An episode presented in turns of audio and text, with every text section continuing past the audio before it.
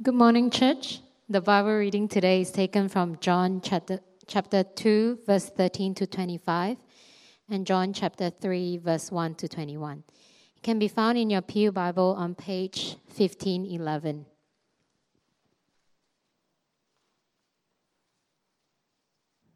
When it was almost time for the Jewish Passover, Jesus went up to Jerusalem.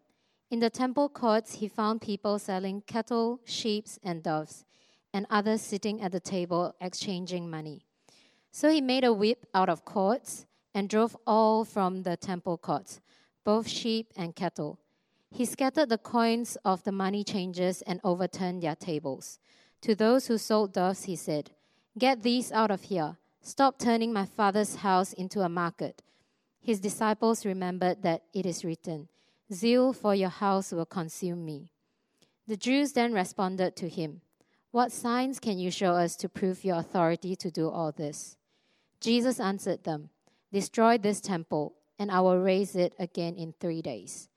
They replied, It has taken 46 years to build this temple, and you are going to raise it in three days? But the temple he had spoken of was his body. After he was raised from the dead, his disciples recalled what he had said. Then they believed the scripture and the words that Jesus had spoken. Now, while he was in Jerusalem at the Passover festival, many people saw the signs he was performing and believed in his name. But Jesus would not entrust himself to them, for he knew all people. He did not need any testimony about mankind, for he knew what was in each person. Now there was a Pharisee, a man named Nicodemus, who was a member of the Jewish ruling council. He came to Jesus at night and said, Rabbi, we know that you are a teacher who has come from God, for no one could perform the signs you are doing if God were not with him. Jesus replied, Very t- truly I tell you, no one can see the kingdom of God unless they are born again. How can someone be born again when they are old? Nicodemus asked. Surely they can't they cannot enter a second time into their mother's womb to be born. Jesus answered, Very truly I tell you, no one can enter the kingdom of God unless they are born of water and the Spirit. Flesh gives birth to flesh, but the Spirit gives birth to spirit. You should not be surprised at my saying, You must be born again. The wind blows wherever it pleases. You hear its sound, but you cannot tell where it comes from or where it is going.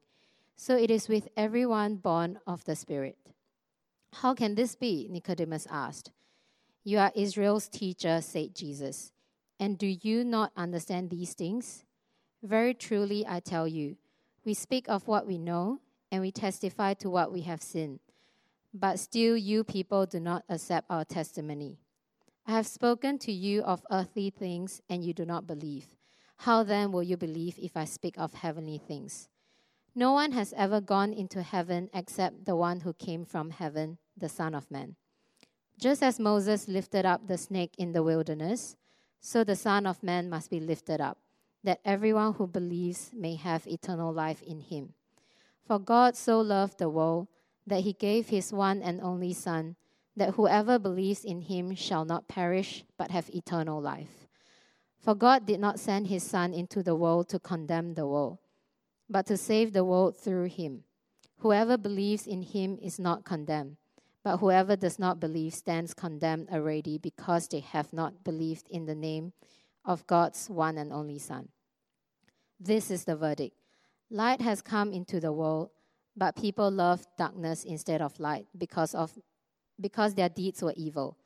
Everyone who does evil hates the light and will not come into the light for fear that their deeds will be exposed. But whoever lives by the truth comes into the light, so that it may be seen plainly that what they have done has been done in the sight of God.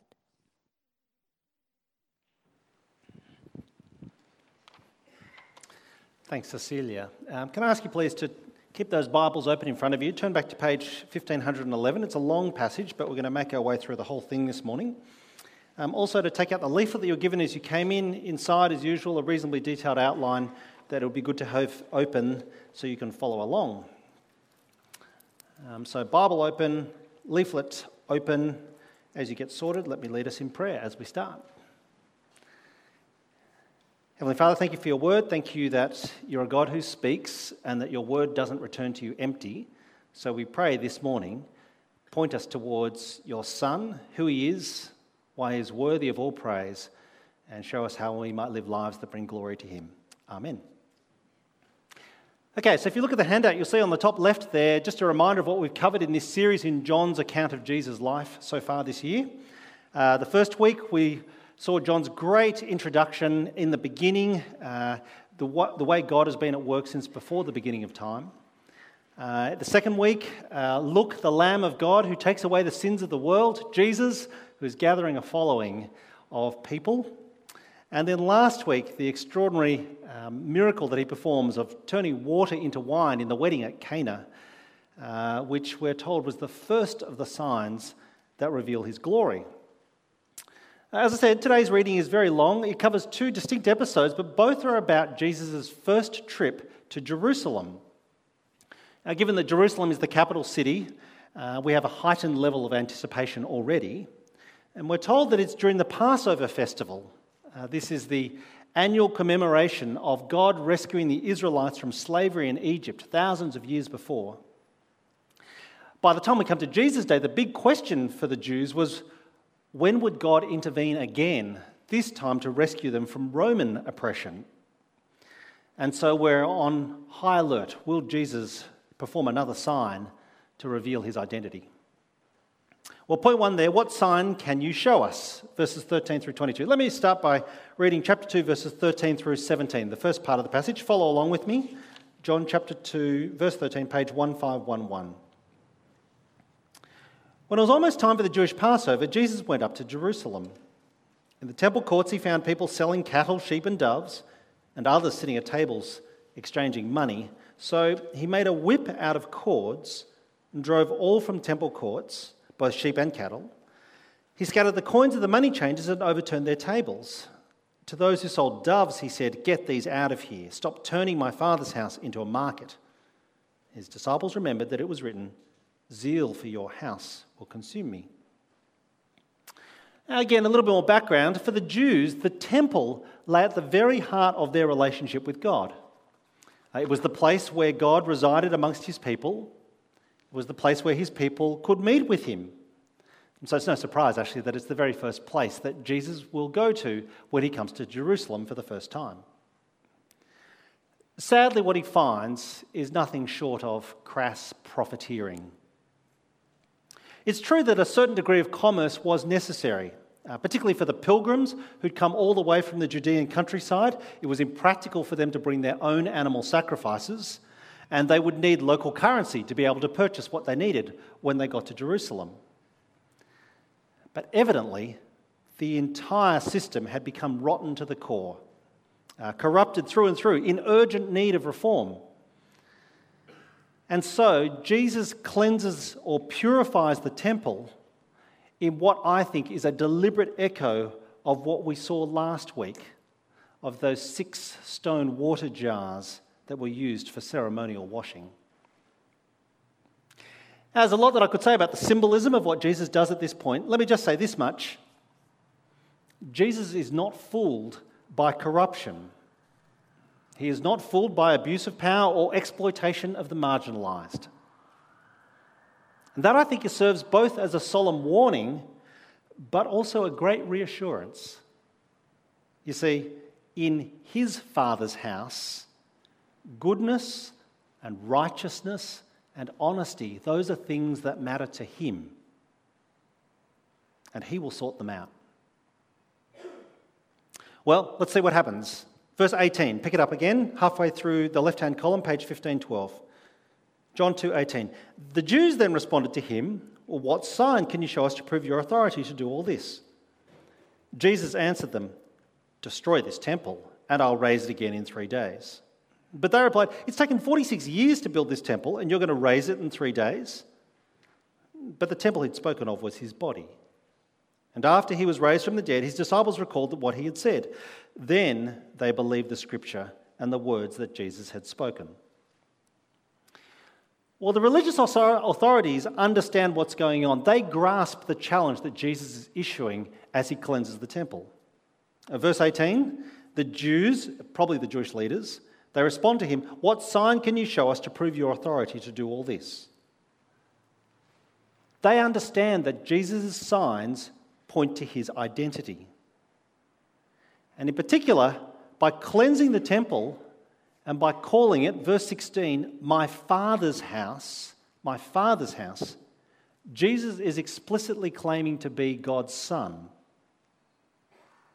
He's saying he's more than just God's representative or God's emissary or God's agent. He is saying he is God's Son with all the rights and privileges and power that that confers. Now, that's actually not meant to be a surprise for us who've been reading our way through John's Gospel. See, back in chapter 1, verse 14, I printed there on your handout. Back in chapter 1, verse 14, we heard that Jesus made his dwelling amongst us. Uh, that phrase there, dwelling, I think it's meant to deliberately invoke the imagery of the temple, the place where God met with his people.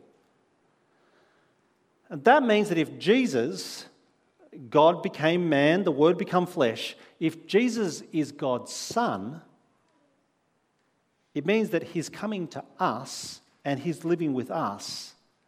It is the most powerful way to describe who He is and what He can do. Of course, Jesus' reply is a delightful play on words.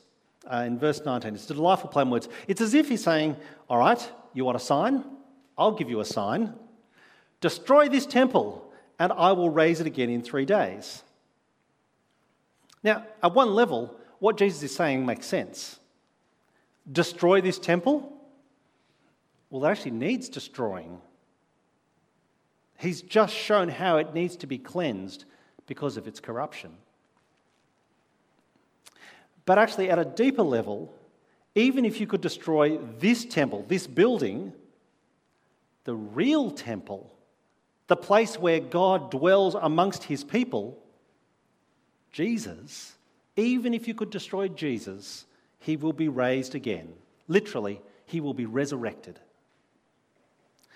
Uh, Jesus is saying, I think, that even death cannot hold God's Son down. It's as if he's almost daring the authorities to try. Now, of course, they don't understand what's going on. They don't get the metaphor. They just reply, verse 20, it's taken 46 years to build this temple. You're going to raise it in three days. And I suppose that if you can't quite understand it either, then don't worry too much. I say that because in verse 22, John tells us that after he was raised from the dead, his disciples recalled what he had said and they believed the scripture and the words that he had spoken. That is, even Jesus' own disciples don't understand what he's talking about. Not until after his resurrection has taken place. Which, once again, I think is deeply reassuring. Uh, it's deeply reassuring for a couple of reasons. One is, well, we're going to see how poorly the disciples behave along the way. Nevertheless, they'll get there in the end. That's reassuring. But it's also reassuring because for you and me, we stand on the other side of Jesus' death and his resurrection, which means that we have the gift of hindsight that no one there did. I think that's important because often I hear people say to me things like this. They say to me, uh, If only I had been there when Jesus was there, I would have believed straight away everything that he said. Actually, what this account says is that no, you probably wouldn't have. But how fortunate you and I are that we get to look back with 2020 vision. Let me say something about application before we move on. Um, if the place where we meet God is in Jesus, not in a temple or in a building or a house of worship, if the place where we meet God is in Jesus, his Son, then, I hope this is not too long a bow to draw, what I want to say to us here at Trinity Church Adelaide is that we really oughtn't worry too much about the uncertainties around the site redevelopment. We really oughtn't be too bothered about the thought of us having to go off site for up to three years during the construction phase. Now, don't get me wrong, I understand it will be inconvenient. Uh, and I understand that wherever we go in that interim period, it won't be as good as what we have now. And it will be fantastic when we return. But if Jesus is the Word of God, then whenever we meet around the Word, He is with us by His Spirit. After all, if Jesus has come, if, if in Jesus God has come to us, as opposed to us having to go to see Him in some building, if in Jesus God has come to us, if God's Son has taken on flesh, died, and been raised again, if He has gone to all that, no building project or off site relocation will ever stop Him or thwart Him or hinder His purposes. Well, that's the first part of the account. The middle few verses point to, but still, his hour has not yet come, are in verses 23 through 25. Come with me back to the passage, John chapter 2, verse 23. Now, while he was in Jerusalem at the Passover festival, many people saw the signs he was performing and believed in his name. But Jesus would not entrust himself to them, for he knew all people. He did not need any testimony about mankind, for he knew what was in each person. Uh, at this point, John just kind of pauses for a moment to summarize everything that's taking place in Jerusalem in the Passover, you know, that key event in the key location. At first glance, it looks pretty positive, doesn't it? Verse 23 Many people saw the signs he was performing and believed in his name. That is, as I've said there on your handout, his signs point to his identity. But Jesus suspects that not everyone is fully on board. Or maybe they're on board but for the wrong reasons. Verse 24 But Jesus would not entrust himself to them, for he knew all people. Uh, John, I think, is drawing a deliberate and intentional contrast. I've written this for you on your handout there. Verse 23, it talks about they believed in his name. Verse 24 says Jesus would not entrust himself to them. Literally, Jesus did not believe them. Apparently, Jesus knows that they are pursuing a different agenda to his, different from what he's intended. Maybe the people want him to usher in a different kind of kingdom, proclaim a different kind of gospel, perhaps operate to a different timetable. We're reminded of chapter 2, verse 4, there on your handout. His hour has not yet come. And that leads us then into the second major episode that John records during Jesus' time in Jerusalem during the Passover. It's where he meets Nicodemus. So, come with me to chapter 3, the right hand side of your handout, which I've headed point 3, come into the light. Let me read the first two verses of chapter 3 to set the scene. John chapter 3, verse 1. Now there was a Pharisee, a man named Nicodemus, who was a member of the Jewish ruling council. He came to Jesus at night and said, Rabbi, we know that you're a teacher who's come from God for no one could perform the signs you are doing if God were not with him. Okay, so we meet Nicodemus. Now, what we know about Nicodemus is that he was a Pharisee and a member of the Jewish ruling council. And that just kind of says warning to us, doesn't it? And if you think about it, we met the Pharisees back in chapter 1. When we did, they weren't very warm towards John the Baptist. And we've just seen in the end of chapter 2, Jesus has cleansed the temple. It's a direct challenge to the ruling authorities. And yet, despite all that, Nicodemus, it seems, Nicodemus has seen that Jesus' signs point to his identity. Although clearly Nicodemus doesn't quite understand everything. I say that for two reasons. Firstly, did you notice verse 2, his question? Actually, it's not a question at all. He almost doesn't know what to say. But the other reason, well, look at verse 2.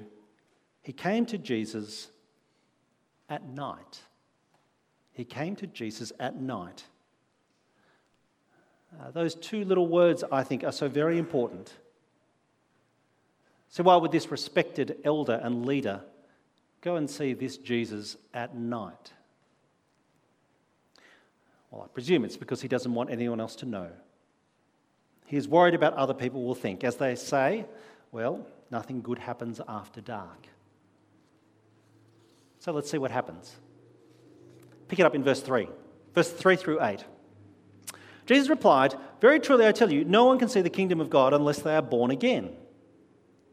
How can someone be born when they are old? Nicodemus asked. Surely they cannot enter a second time into their mother's womb to be born. Jesus answered, Very truly I tell you, no one can enter the kingdom of God unless they are born of water and the Spirit. Flesh gives birth to flesh, but the Spirit gives birth to spirit. You shouldn't be surprised at my saying, You must be born again. The wind blows wherever it pleases. You hear its sound, but you cannot tell where it comes from or where it is going. So it is with everyone born of the Spirit. Now, one level, Jesus' response to Nicodemus is pretty straightforward. Verse 3 No one can see the kingdom of God unless they are born again. No one can see the kingdom of God unless they're born again. In- interesting, isn't it? He talks about seeing the kingdom of God. He doesn't talk about entering the kingdom of God. He'll get to that later. But now he talks about seeing the kingdom of God, maybe because it's at night time, maybe because it's dark. The thing is, for Nicodemus, of course, he can't focus on anything. He's completely thrown by the reference that Jesus gives to being born again. Because, in a very literalist way, Nicodemus responds with one of the more awkward biological observations of all time. Verse 4 Surely they cannot enter a second time into their mother's womb to be born. Now, as the parent of three children, um, I think I can safely say that the reason why newborn babies cry so much is because they're so traumatized by the trip out. Who would ever want to consider being born again? The thing is, for us readers, again, this shouldn't be a surprise. John has already promised that anyone who believes in Jesus can be adopted as God's child. Put it there on your handout, John chapter 1, verse 12. To all who did receive him, to those who believed in his name, he gave the right to become children of God. But Jesus is taking this a step further. He's not just saying that he offers legal adoption, he's not even talking about a second physical birth. When Jesus talks about being born again, he's describing something qualitatively different.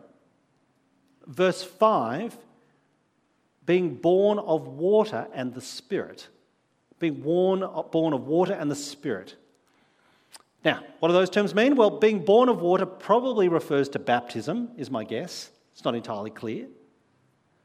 Being born of the Spirit, I think, is clearer. That's why I've given it a capital S and underlined it and put it in bold so you don't miss the S there. Being born of the Spirit, I think, is probably a reference to the God given transformation that one needs to enter God's kingdom. That is, Entry into God's kingdom can only be given by God. Can't be earned by us, can't be discovered by us. Just as a child can't choose to be born, only the parent can enable it, so only God's Spirit can choose for us to be born again. Now, if all that's a little bit confusing, and I understand if it is, this much can I say is crystal clear John, Jesus isn't saying this to shoot Nicodemus down in flames. He's not saying, therefore, no one can enter the kingdom of God. Rather, he's saying it precisely so Nicodemus might understand that Jesus can bring eternal life. And yet, still, Nicodemus doesn't get it. It's like they're speaking a different language, stuck at cross purposes. And so, what Jesus does then is that he uses two different metaphors to explain how you can be born again. This is verses 10 through 15. So, come with me back to the passage, verses 10 through 15. Verse 10 You are Israel's teacher, said Jesus, and you don't understand these things. Very truly, I tell you, we speak of what we know, we testify to what we've seen, but still you people don't accept our testimony. I've spoken to you of earthly things and you don't believe. How then will you believe if I speak of heavenly things? No one has ever gone into heaven except the one who came from heaven, the Son of Man. And just as Moses lifted up the snake in the wilderness, so the Son of Man must be lifted up, that everyone who believes may have eternal life in him. Jesus shows how you can be born again. Uh, to be fair, he seems a little bit frustrated at Nicodemus. So he changes the metaphor from being born again to how to enter the kingdom of God, how to enter heaven, or how to have eternal life. How to have heaven or how to have eternal life. And he has two points to make about how it's all possible. They're both printed there on your handout. Firstly, the Son of Man came from heaven, so he knows the way back. The Son of Man came from heaven, so he knows the way back. Now, we're going to see this most famously in John chapter 14. Jesus will say, I am the way, the truth, and the life. He has come from heaven, so he knows the way back. It's the image I think of if you're ever lost, then the best way to find your way to the destination is for someone who has already made it there to come back and take you by the hand and lead you all the way. More than that, though, as verse 14 goes on, Jesus is not just the best way to heaven, he is in fact the only way. John 14 again, verse 6 Jesus answered, I'm the way, the truth, and the life. No one comes to the Father except through me. And we're going to come back to that idea in just a moment, but for now, all you need to hear no other way would work anyway.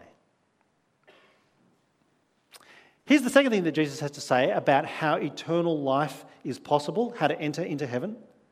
Second point, there on your handout the Son of Man must be lifted up. The Son of Man must be lifted up. That is, the way the Son of Man offers entry into, the, into heaven and into eternal life is by being lifted up. And as the passage shows from John 3, verses 14 and 15, this is both a reference to Numbers 12. Numbers 12, uh, that's the incident where the Israelites were miraculously slay, saved from a plague of snakes. Uh, the way they were was they looked up at a bronze snake that Moses elevated for them to see. It's the same image Jesus is using as of his own resurrection and ascension to glory. If you look to him, he who's at the Father's right hand, you will find your way to heaven.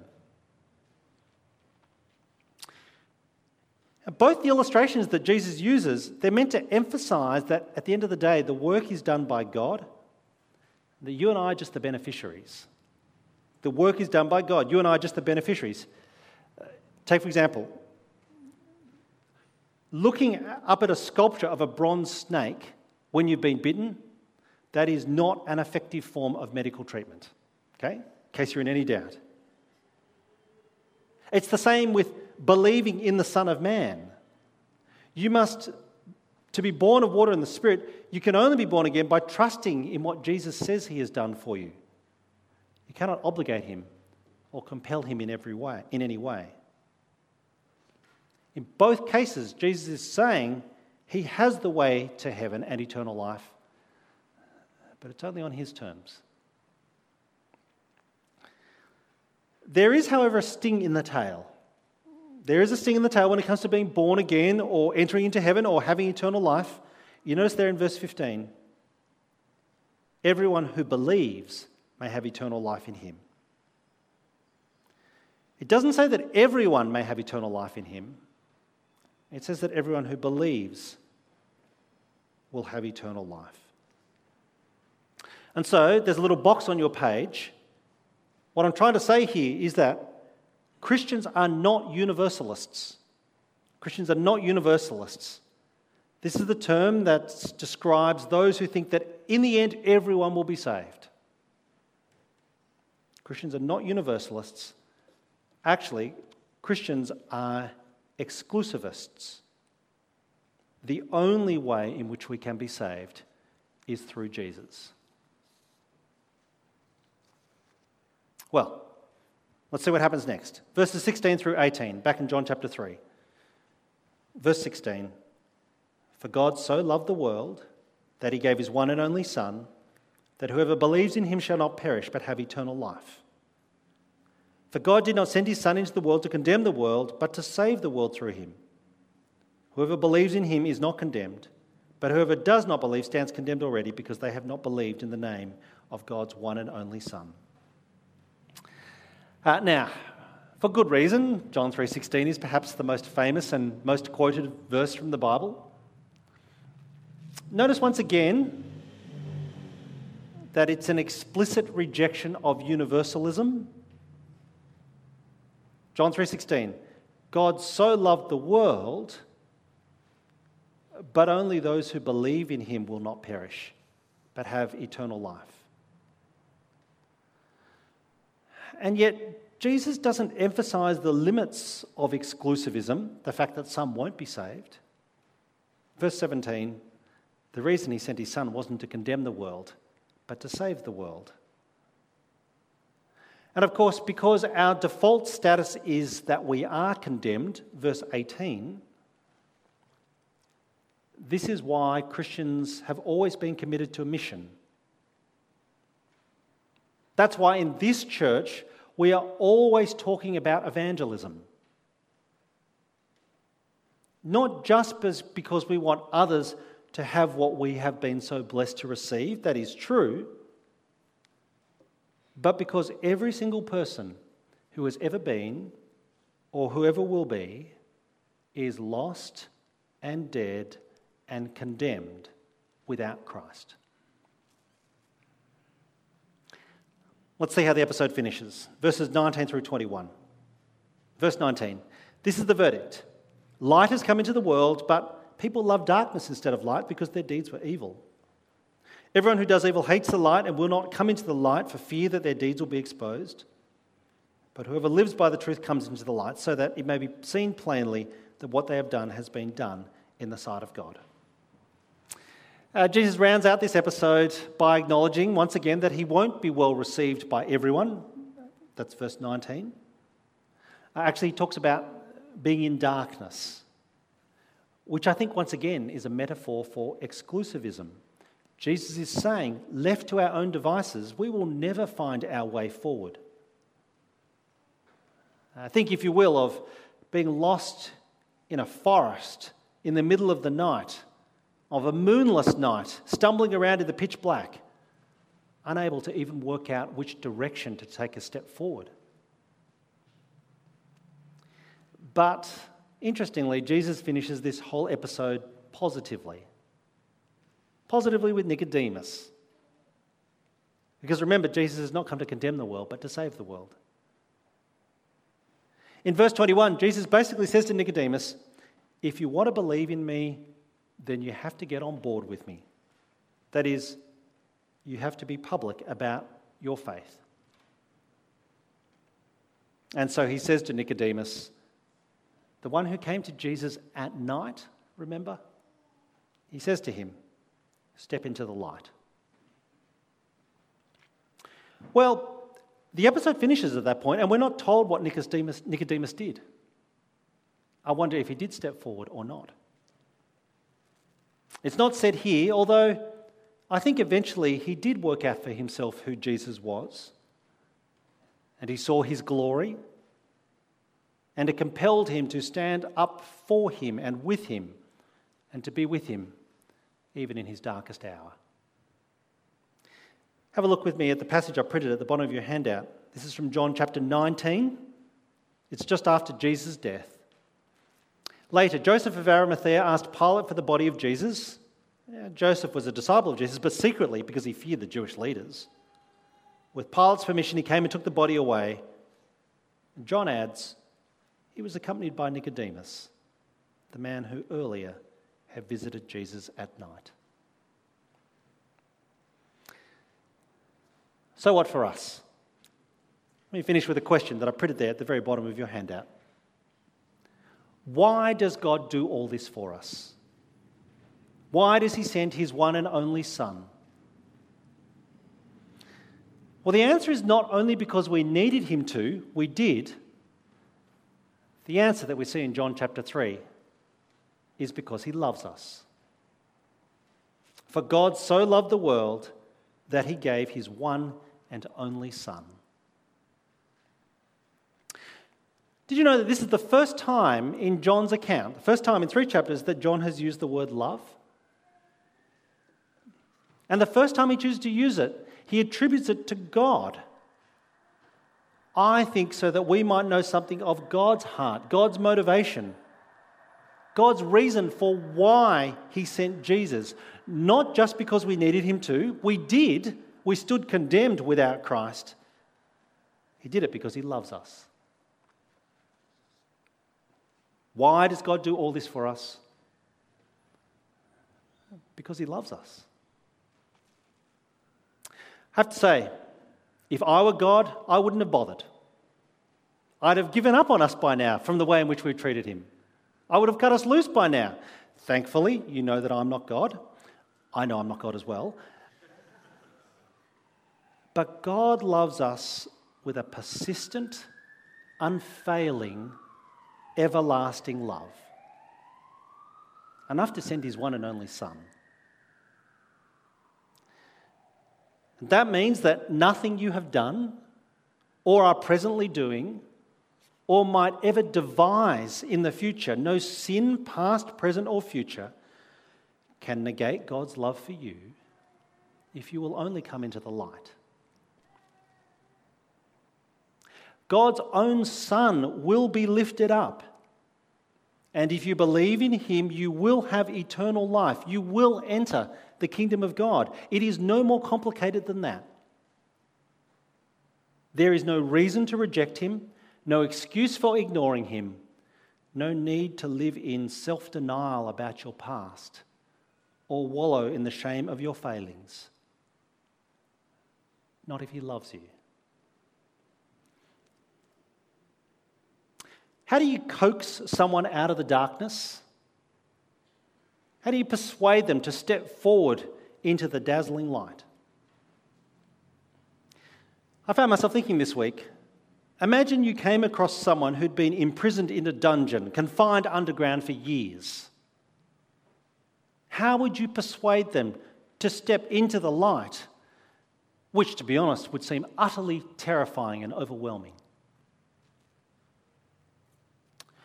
Well, I suppose you could warn them about what will happen if they choose to stay where they are, lost in the darkness. I suppose you could do that. Although the thing is that threats never really work, not in the long run. So maybe by reassuring them that God loves them and is waiting to cover them up, and take them into his arms and protect them forever. Maybe that would enable someone to step into the light. Let me lead us in prayer. Heavenly Father, we thank you for all that you've done for us in and through the Lord Jesus. Thank you for the extraordinary display of your deep compassion and love for all that you have made. We pray that you might enable us by your Spirit to believe in his name and so have eternal life through Jesus Christ our Lord. Amen.